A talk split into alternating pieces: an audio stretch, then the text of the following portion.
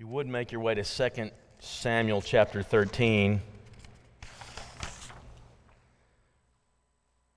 I intentionally decided not to have a scripture reading tonight. The, the chapter is just not um, conducive to being read out loud for us to say amen to. It's kind of a harsh text, and yet one that I think gives us uh, an opportunity to talk about some things maybe that we would rather not and maybe sometimes we would avoid if uh, it were our druthers, I suppose.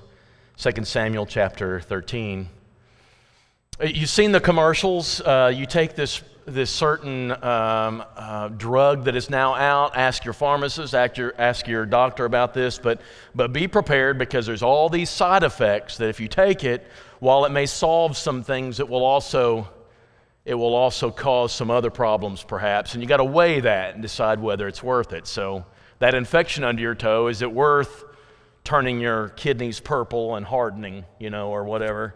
It's kind of a weird, that list by the end of the commercial is so terrifying. I don't know why you're worried about that uh, infection under your toe. Um, we're going we're gonna read what, is, what I think is considered the side effects of David's actions. We're going to begin with a cast of characters, and then we're going to read the story. Uh, the characters look like this Absalom is there. Uh, he is son number three. David had several children, as you know, through his wives and concubines, and Absalom was number three. There's a, we're going to look at number one here in a minute, but number two never appears in the text. It's like maybe, maybe he died, maybe he is just, um, he's just never in the scene. So here's number three. He's probably thinking of uh, how close he is to being the next king, right? Because he's not that far in the line. Um, he, his mother was Maacah, uh, and, and her dad was a king of, Tal, uh, of Geshur. His name's Talmai. Uh, but the important thing is that he had these long flowing hair. He's quite handsome. He's very charming. Uh, but he's going to be in this story. In fact, his name is the first name mentioned in verse 1 in the Hebrew text. Then comes Tamar, uh, da- David's daughter, Maacah's daughter, which means she's the full blooded sister of Absalom. Then comes Amnon. You need to know Amnon because he's the oldest son of David. Number one, if things go like they're supposed to, he's going to be the next one on the throne. Um, his mom's name was Ahinoam. Uh, Absalom and Tamar are half siblings, different moms. There's David, king of Israel. I don't think I put him on this list, but you know who he is. Man after God's own heart. Um, had several children through his wives and concubines. And then there's Jonadab, David's uh, brother's son, which is his nephew then, and the cousin to all three of those that we've just listed. That's what you need to know as the story takes place. You need to know also where it's timed, right? This is the first real account uh, following David's awful sin and his repentance. What David did with Bathsheba and then killing her husband and others and keeping that secret for a year, finally coming to repentance once Nathan confronted him. And we are told in the last chapter, I think I put it on the screen here, we're told what to expect. There's some foreshadowing already in chapter 12 when it says, Now therefore, the sword, this is Nathan talking to David, the sword will never depart from your house. Your family is going to be in turmoil because of what you've just done. This is what's going to happen because you've despised me, taken the wife of Uriah the Hittite to be your wife. Thus says the Lord, Behold, I will raise up evil against you out of your own house. We're getting prepared one chapter ago that this is going to wreak havoc within David's family. These are the side effects of your sin, David. Yes, I've forgiven you. Yes, you are uh, not going to die because I've forgiven you, but this is going to be a side effect. Your family is going to cause turmoil because of this. You're going to be able to root it all back to this decision you made and these behaviors you exhibited. And it kind of conveys to me this that the more influential you are, the more costly your sin is. You're in a position of influence over people, so your sin has longer term effects. It lowers the bar for everybody. This is true of people who have many people looking up to them uh, and aspiring uh, to be like them. This would be true of kings. This would be true of dads. Our behavior kind of reverberates. The mistakes we make, if we don't really go to great lengths to correct them, it can go on and on in our families. It starts with us. It comes back to us because, and it, I, you didn't ask for it. You didn't ask for it, but that's how it works, and that's why God says for us to be careful. This is why I think presidents while we want to say their moral behavior doesn't make any difference, it does. After Bill Clinton did his, you know, I didn't really have sex with that's not really what that is.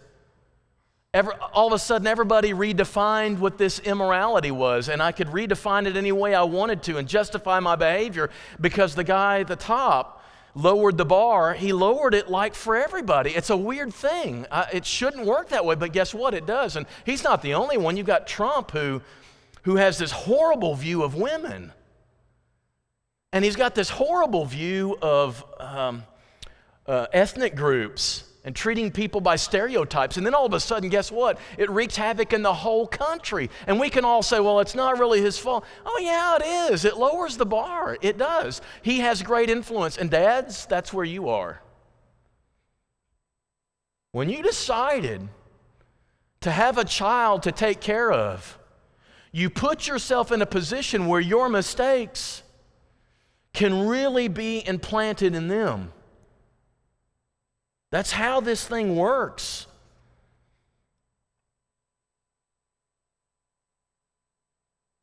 Don't hear this as a demand you have to be perfect. But listen, if you know you're not perfect, why won't you easily repent when you are? Dads, we don't have to get it all right and, and be perfect and, and never make a mistake. But when you do, you're in such a position that your repentance is more important than other people's are. You need to be willing to stand up in front of your family and say, I really blew it here. I blew it with my t- temper. I blew it speaking rudely to your mama. You, you need to say this in front of them. And when you repent, y'all, it doesn't lower the bar, it raises it back up where it should be. I really think what David did wrong, and I don't I can't prove this, but while he repented privately to Nathan, I'm not sure that he repented to the nation and he owed the nation repentance. And because he didn't, the bar that he had lowered stayed low. And what he's going to find is it lowered it for the rest of his family. And all of a sudden, when you do that, y'all, the rest of the family will live up to your worst moment. And that's where this chapter starts. Now, Absalom, David's son, had a beautiful sister. That's one thing I didn't say about Tamar. She was breathtakingly beautiful. And after that time, after a time, Amnon, David's son, loved her. This is a lie. But I'm just presenting the text.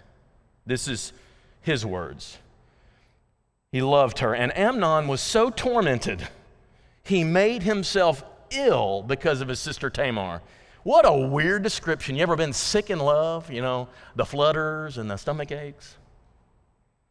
For she was a virgin. And you're like, what does that got to do with anything? We'll talk about that. And it seemed impossible to Amnon to do anything to her. So we're going to stop right here and we're going to say, you know, he has an attraction for his half sister. In Jewish law, this was not to be allowed. You could not marry even your half sister, even though the father of the nation did. Isn't that crazy? Abraham did, but the rest of the nation couldn't. Well, it's kind of, I don't know. Anyway, so that's how it is. It would not have been acceptable. But can I tell you, being attracted to her, he hasn't done anything wrong yet. It is true what people say you cannot control who you're attracted to. We're all drawn to several different types of people for different reasons. There are beautiful people in the world, and it would be impossible for you not to be drawn and attracted to many people. If you ever fall for the idea, hey, there's one person for you that's your soulmate, and when you meet them, you'll fall so much in love with them, you'll never be drawn to anyone else again, that's a bunch of Kool Aid you shouldn't drink. But the world picks that up and says if you have an attraction, you need to indulge it.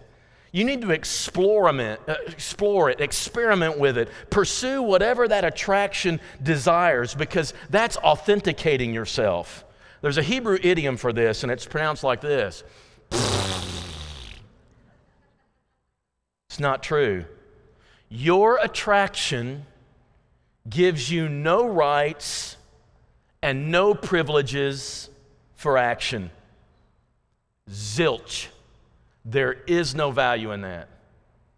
You'll be attracted to many people in your life, and you must learn to control these attractions. The fact that you are attracted has as much moral value as like a burp, right? The reason you burp, there's air in your esophagus or stomach and it comes out. It's a biological action. There are people in your life that, for whatever reason, their looks or their attributes or their personality just causes you to respond with an attraction toward them. There's any number of triggers like this, and this will be true all of your life before you're married and after you're married. So get used to this and figure out what to do with the attractions. This young man could not get his mind, no, no, he would not get his mind off of it. It's a morally neutral thing, but it creates this energy and creativity in you. And what you do with the energy that that attraction causes you is all the difference in the world. He dwelled on this.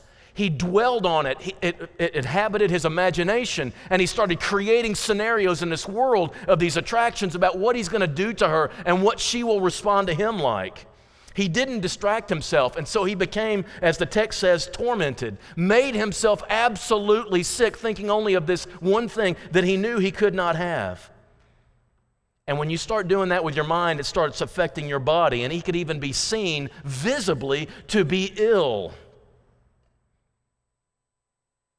He got himself riled because she was a virgin, she was single, but he, she was totally unavailable to him. Leviticus 18:9 would not allow him to have her. And so she was off limits, but it didn't stop him from training his imagination to focus on her, and he wouldn't shake it, and he wouldn't change, and he wouldn't distract his mind. If you can't act on something, you are responsible for getting your mind off that something. It is your responsibility. There are people that you cannot have that you might be drawn to. They might be too young. They might be married. You might be married. They may not be interested in you. Whatever the reason, you can't have them. And for those of us who are married, obviously you have a spouse and other people, no matter how alluring, are off limits to you. But we have to uh, be honest, there are those attractions there. You still find people that you're drawn to. And chances are you attend church with people like this. You learn to silence the attraction and distract your mind with proper thoughts. It's not sin, attraction isn't, but it sure can spark it. We're responsible for what we do with our thoughts and those feelings and energies that attraction bring up. Amnon, Amnon should have put on his big boy pants. He should have moved away, gotten on with life. He should have distracted his mind from what he could not have. Got on with life. Take a cold shower, gnaw on a stick, right? Date people. I don't know. He should have gotten a job rather than sit all day uh, being the child of the king and do nothing but imagine, right? You can suffocate all these tra- attractions by simply not giving them the air to breathe. Dismiss, distract your mind, do whatever. But what Amnon didn't have was an example of a father who did this. The father just got married again. He just got another concubine. In fact, he just stole another person's wife. Anytime he was attracted and every time he was drawn, he just got the woman for himself. And he didn't teach his son how to say no. You need to say no to yourself. You must deny yourself some things. There are some things that are wrong that you're thinking, and you need to get rid of them. Dads, are you talking to your sons about what to do with attraction? Dads, are you having these conversations? Are you telling your sons what you do? Do you admit, yes, there are moments like that with that commercial or that video or that internet site or that person in real life, and I know what could happen, and I, am going to, this is what I do to handle that attraction. If you don't, listen, culture is telling our kids what to do with every fleeting attraction. They, get, they say, give it your full attention, give it its full integrity, try it, explore it, experiment with it, because it may be your true self. No, a lot of those aren't. Tell yourself no. One thing I have to admire Amnon for is he got all worked up because he really did know that he shouldn't have her. Scripture was a great big stop sign for him and he knew it. But the problem was he had friendships and influences that didn't respect that. Enter the scene this other fella. Amnon had a friend, actually a relative, right? Verse 3 whose name was Jonadab, the son of Shimeah David's brother. Jonadab was a very crafty man. Can anybody remember who else was called crafty? Like in Genesis 3? Who's crafty? Satan is crafty. Crafty means I'm pretty good at getting around things that I should stop for. I'm pretty good at working around things, getting things I want, right? He said to him, O son of the king, why are you so haggard morning after morning? Why are you so sickly? Tell me. So Amnon said to him, I love Tamar, my brother Absalom's sister. And that should have been where Jonadab said, Well, go swim for a while and get your mind off of it, come back, and I'll fix you up with somebody, right? We'll do a double date. Or That's not what he does. Jonadab said to him, Lie down on your bed and, pretend to be ill. And when your father comes to see you, because he always comes and sees his six sons, apparently, say to him, Let my sister Tamar come and give me bread to eat. Prepare the food in my sight. Tell her bring us skillets, you know, that you can hook up in my room or in my house.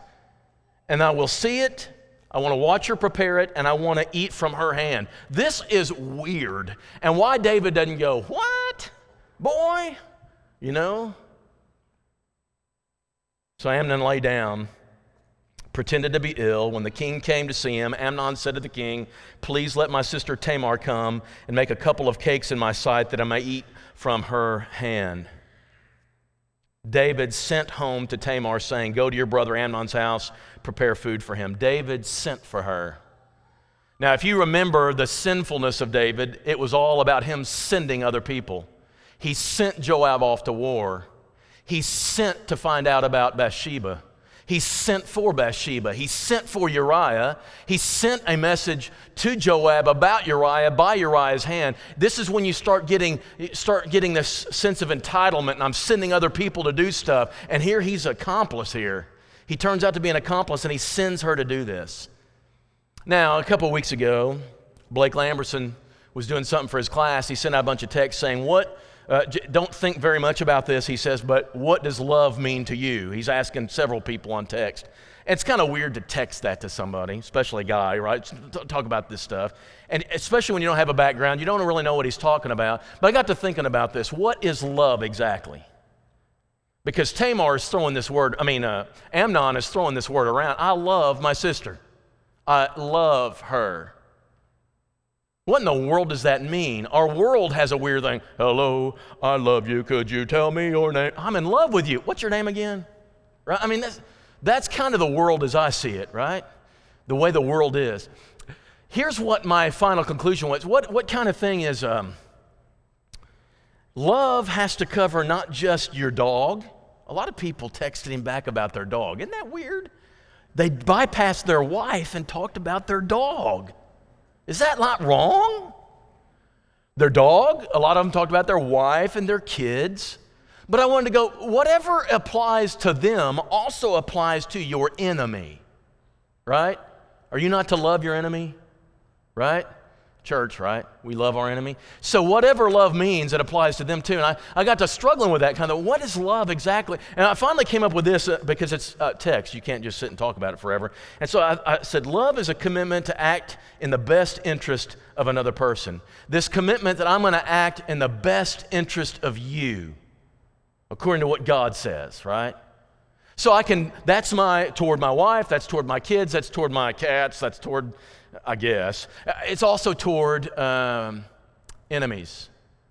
But in this text, as you're going to see, that's not how Amnon's thinking this thing. That's not the love he's thinking about. So Jonadab comes up with this weird plan and he starts planning it, and it actually happens. And notice what happens when he does this plan. It says, David sent home to Tamar, saying, Go to your brother Amnon's house, prepare food for him. So Tamar went to her brother Amnon's house, where he was lying down. And she took dough and kneaded it and made cakes in his sight and baked the cakes. She may have been well known for cooking, I don't know. But she took the pan, she emptied it out before him, put it in a plate, I guess, but he refused to eat it. And Amnon said, Send out everyone from me. And everyone went out from him. He just baked, he made everybody go out of the house. And Amnon said to Tamar, Bring the food into the chamber where I'm at, that I may eat from your hand. I just want you in this house.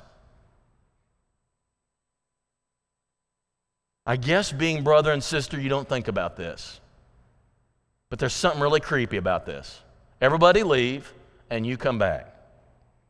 Tamar took the cakes she had made, brought them into the chamber of Amnon, her brother. But when she brought them near him to eat, he took hold of her and said to her, Come lie with me, my sister. The word took hold of her is this word overpowered. He overpowered her. He, by force, took her against her will. Maybe he envisioned this being a mutually consensual thing.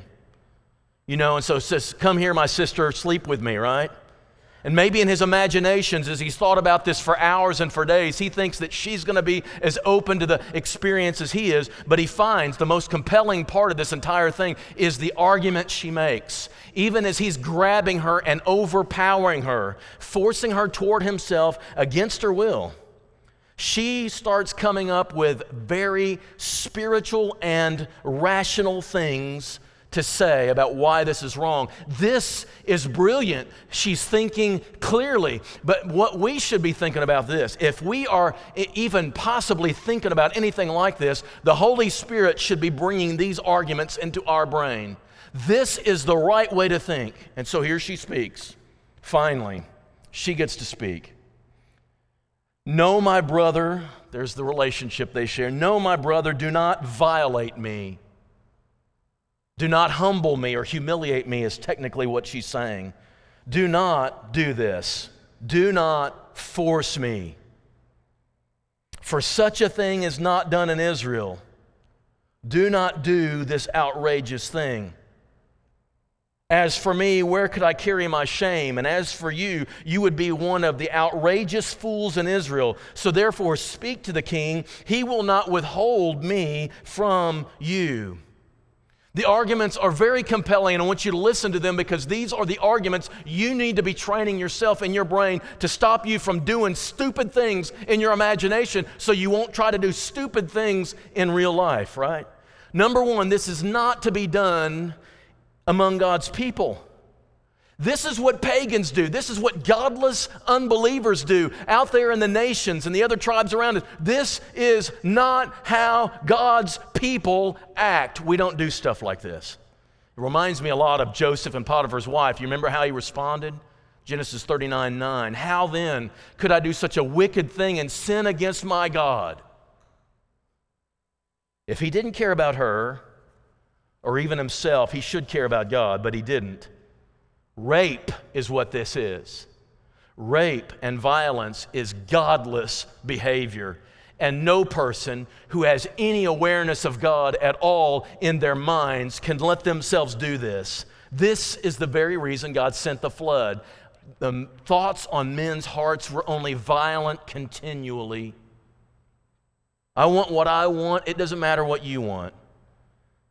The selfishness that thinks only of what you want and not, not regarding the best interests of other people is disgusting, and that's the farthest from love you can imagine. And the term she uses here of foolishness comes straight from Genesis 34 when Dinah was raped as well. She is trying to make her see, make him see this is totally inappropriate. Fools say in their heart there is no God. What a fool is in the Jewish mind is someone who acts godlessly. And she's saying, number one, don't do this. God's people don't do this. Number two, what about me? Do you know the shame that I'm going to wear the rest of my life? Do you know what this is going to do to me? You have this beautiful woman who's standing in front of him and he grabs her by the wrist, I picture, and starts forcing her, and she's making every argument she can. Do you know what this is going to do to me? I'm going to wear this shame for the rest of my life. And by the way, the way the story goes out, she does. Never marries, lives a desolate life in Absalom's house. It is not love when what you do hurts her. I don't know what you call it, but it is not love when what you do shames and humiliates and dehumanizes another person. It is not love, and it's not appropriate for anyone who is a follower of the God who is love. It doesn't belong in our vocabulary. It doesn't belong in our experience or our, or, possibilities of our behavior. And she makes this simple thing What am I going to do with my shame? He doesn't care at all. So let's get rid of God and do this. Let's get rid of her. And then she says, very selflessly, Amnon, what's this going to do for you? You're going to be called a fool for the rest of your life. Everybody's going to look at you and know what you did, how disgusting a thing you did. And you even had a chance to think about it because she's pointing this out. He's going to realize when this is over, he played the fool and it was nothing like he imagined. Lust has a way of selling you an image of what's going to happen, and it looks glamorous. And then when you've got it, you realize how empty it is, and you've played the fool. But by then, it's too late. You've played the part, and everybody knows it. So, first of all, it offends God, right?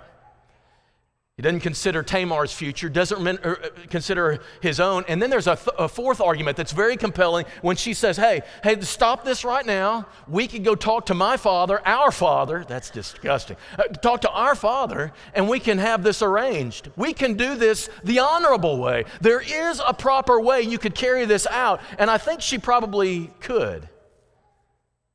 But he's not interested.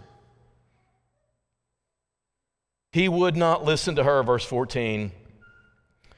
Being stronger than she, he violated her, he raped her.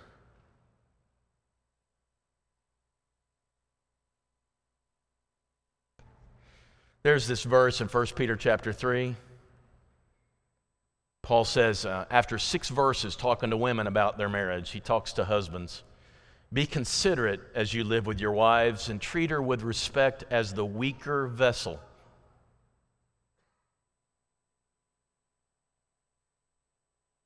People debate what that means. What it means is you could dominate and have your way. You're physically stronger than her most of the time and you could dominate her and stand over her and force her and have the worst marriage in your life. You can get what you want, but you're going to lose. And that is not what God's people do. And He says, if you do that, it hinders your prayers. I will not listen to a violent, selfish man who disregards and disrespects his wife. Talk to the hand, God says.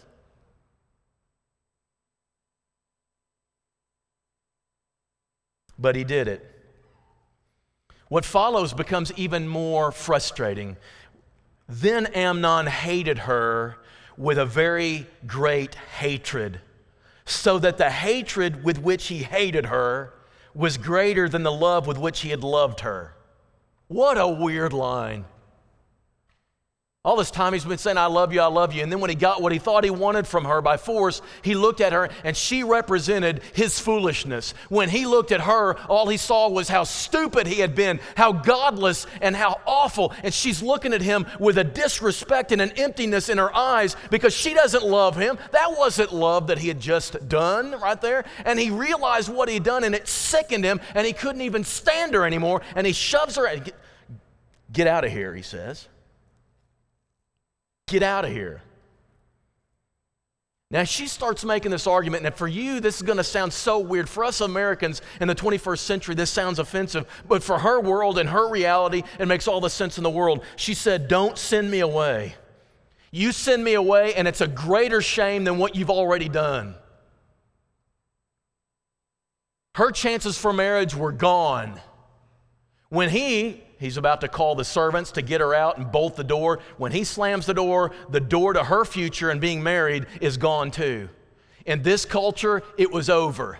And she's saying, What you need to do now is you need to man up and take responsibility and, and complete this marriage thing now. We can do this this way. But he refuses. He refuses her and sends her out to be desolate for the rest of her life. He wouldn't listen to her again. He doesn't listen to her. Listen, guys, the best thing you can do to love your wife is listen to her.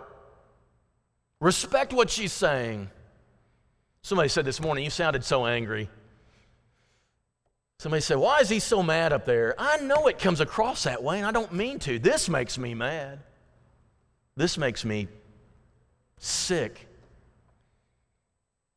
He called the young man who served him and said, Put this woman out of my presence, bolt the door after. Now she was wearing a long robe with sleeves. This is the virgin daughters. This is the way the virgin daughters of the king dressed. And she could no longer wear it. She ripped it and then she put it away forever put ashes on her head, went away crying because she knew her future would just be shame, and it was through no fault of her own. Thank God it's not that way today. That's the way it was then. Her brother Absalom figured out pretty quickly what had happened, and he said to her, Has Amnon, your brother, been with you?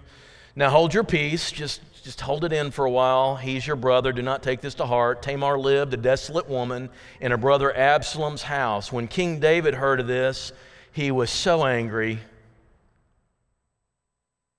Period. And he didn't do a thing about it. Mostly because he was impotent too. What's he going to say? But Absalom spoke with Amnon, neither good or bad. He didn't talk to him anymore because he hated him for violating his sister. You're going to find out later on exactly what he does, and you know this. He ends up murdering him.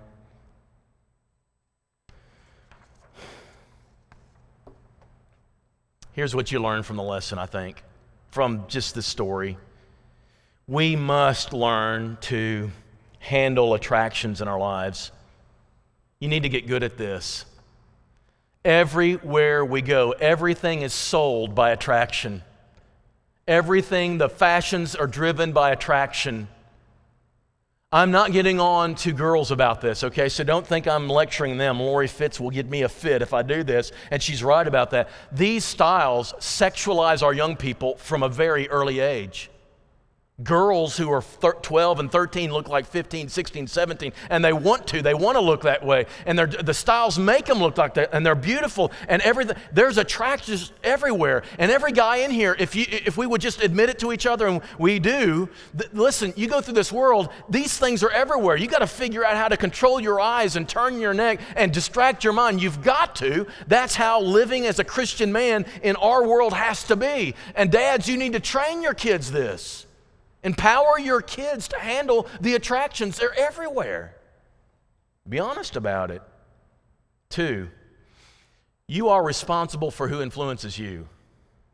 I hate Jonadab. Can I say that? I hate this character.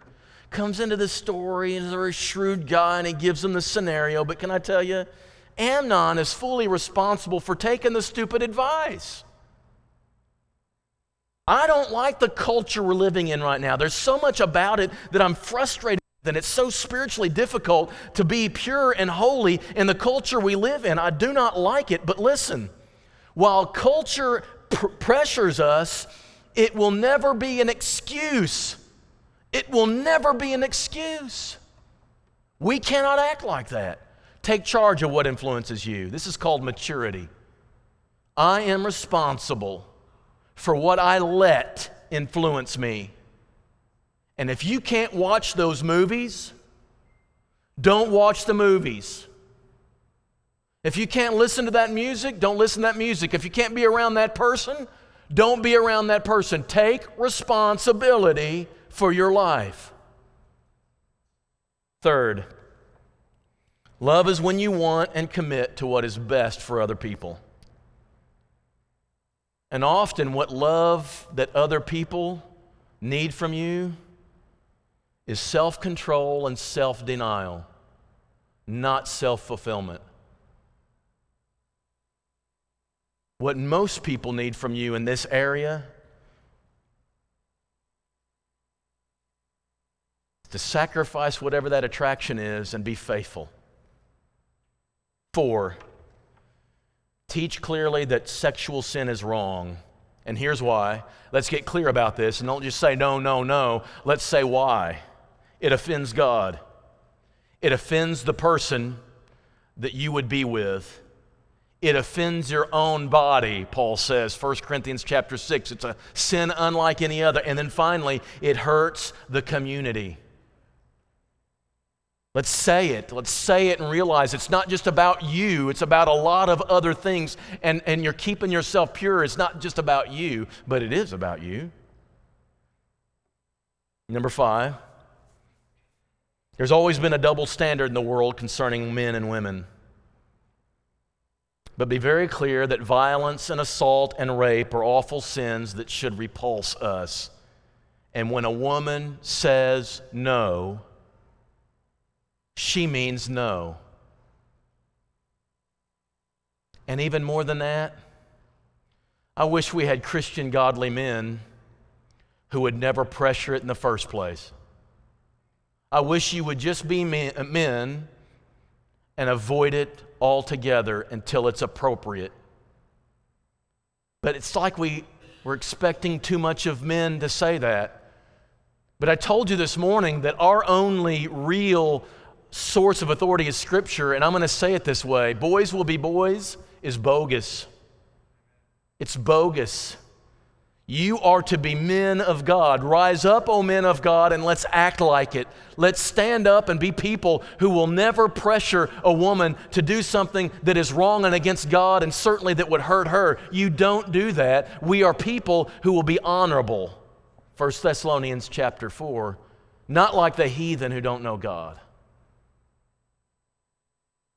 It is God's will that you be sanctified, you avoid sexual immorality, that each one of you should learn to control his own body in a way that is holy and honorable, not in passionate lust like the heathen who do not know God. And in this matter, don't you wrong your brother or sister. Six, sexual assault in particular must be addressed. This silence, this get smart cone of silence, this silence that overtakes David is disgusting. The most offensive thing in this chapter was David doing nothing. I guess he felt like he didn't have a right to speak, or maybe it involved two sons he equally loved. But not responding only made matters worse and build up. The actions we take in response may not be perfect, but no action is not an option. Justice is a value of God. And finally, there's one other thing. One thing can stop and heal this, and that's repentance. This is not uh, repentance, we often look at as a, a spiritual value, being forgiven by God for our sin. It is that. But it's also indicating clearly that certain behaviors we've engaged in are wrong and out of bounds. I need to say it with my lips to people who need to hear it. David should have publicly repented clearly communicated what he did wrong, and to lift that bar back up and say, This is what God's will is. I violated, I, the king, am under King God right? Uh, no matter what influence and what power I have, I'm still under God. And when I don't do that, I lower the bar. I've got to raise that bar back up. He should have required Amnon to repent with his mouth, his lips, to say what he did wrong and face punishment. It doesn't fix everything, but it is necessary for full healing, and healing can't happen without it. This is just not a lesson for an invitation. I didn't do it to see a response. I did this because the text says it. And we live in a world where this is rampant, and it's just frustrating that sometimes the church is the last one to speak about it. I hate talking about this stuff But when the world is talking freely and they're saying their lies to the entire world, sometime, somewhere, God's people have to speak up and say, This ugliness of the world like this is sin. It's wrong and out of bounds for us and for everyone else. And so tonight, we say that. I hope it helps somebody. You can be forgiven of sexual sin like this, but you have to repent of it. You have to bring it into the light. Otherwise, that darkness lets it perpetuate, hurts more and more people. And so tonight I just say to you, I just say to you, live pure, honorable, holy lives. And when those attractions come up, and they will, handle them with integrity, handle them with purity, handle them with the Word of God, and live your life honorable before your fellow man. Let's sing.